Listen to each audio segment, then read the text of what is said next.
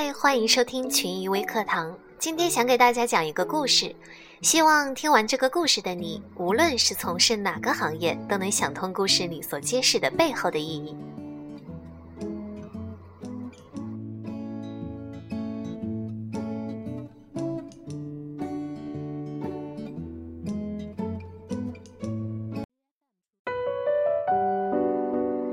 从前有一个卖水果的摊子，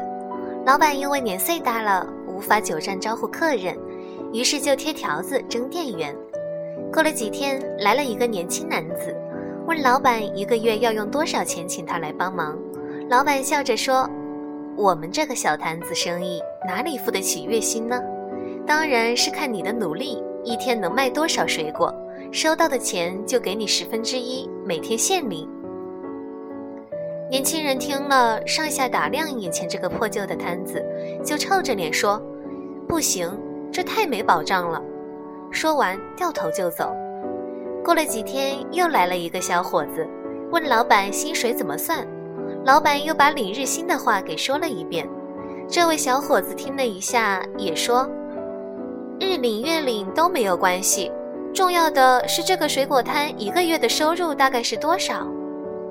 老板说：“水果有分季节，生意也有淡旺季，好的话可以收到五万元，不好的话可能只有一万元。”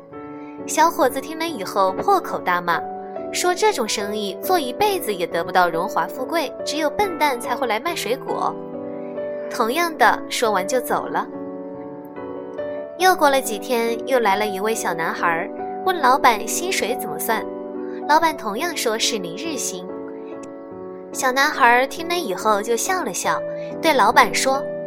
可不可以在节日或者周末的时候，把日薪的抽成比例调高，领当天收入的十分之二？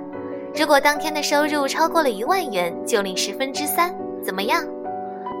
老板哈哈大笑，摸着小男孩的头说：“你真聪明，还知道节日和周末的生意会比较好，就按照你所说的去做吧。”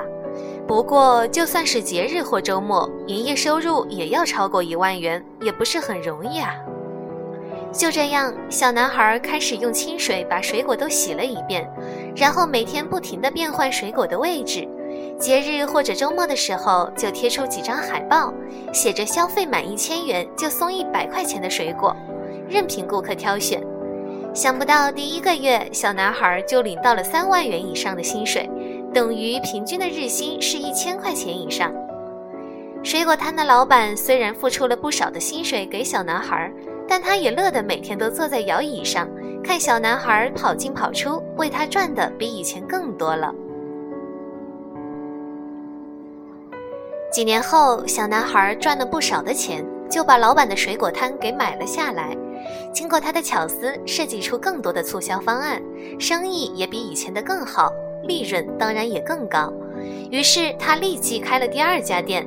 过几个月又开了第三家店。等到小男孩长大成人的时候，他已经成为亿万富翁，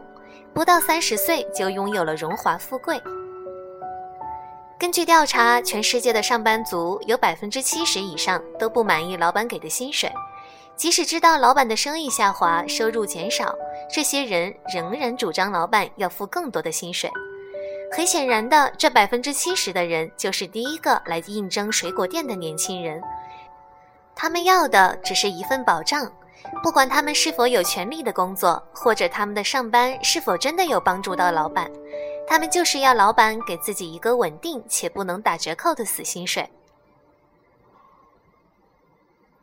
此外，我们相信，在这百分之七十的上班族中，也有不少是第二个来水果店找工作的小伙子。